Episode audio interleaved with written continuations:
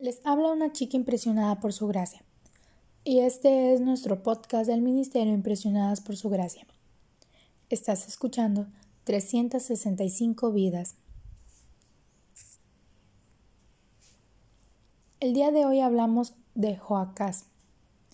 Esto está en 2 de Reyes capítulo 13 versículo 4. Entonces Joacás clamó al Señor y él lo escuchó pues vio la gran opresión del rey de Siria sobre Israel.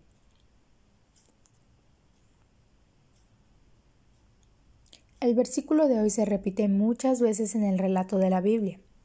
Solo cambia el personaje central. Desde Noé hasta el rey Joacás, pasando por el pueblo de Israel, en cientos de oportunidades, la historia es la misma. Alguien está en problemas, clama al Señor, Él lo escucha y lo libera. Ese también es el resumen de tu vida. Esa es la forma en que te relacionas con Dios.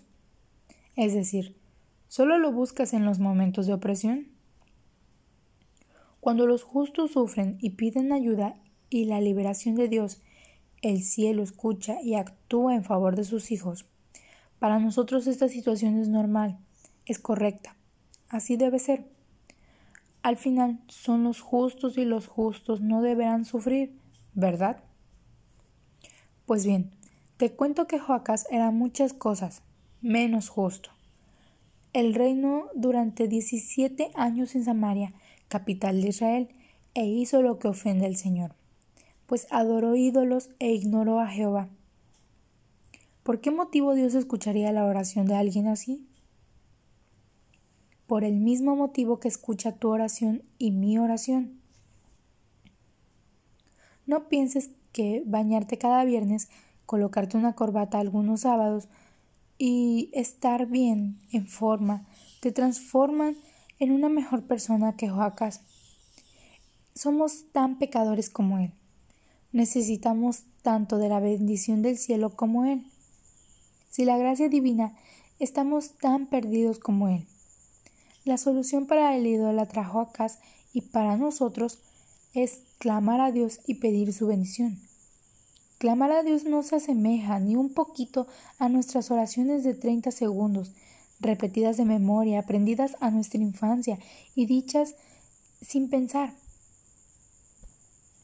Clamar tiene que ver casi con una exigencia, dar gritos, pidiendo un favor o una ayuda. ¿Te das cuenta de cuán lejos estamos de clamar al Señor? Te das cuenta de que por qué el clamor de un pagano como Joacás tiene más resultado que una oración fría y repetitiva como la nuestra. Dios está más dispuesto a escuchar, a atender y a responder a tu oración sincera. Recuerda eso durante el día de hoy.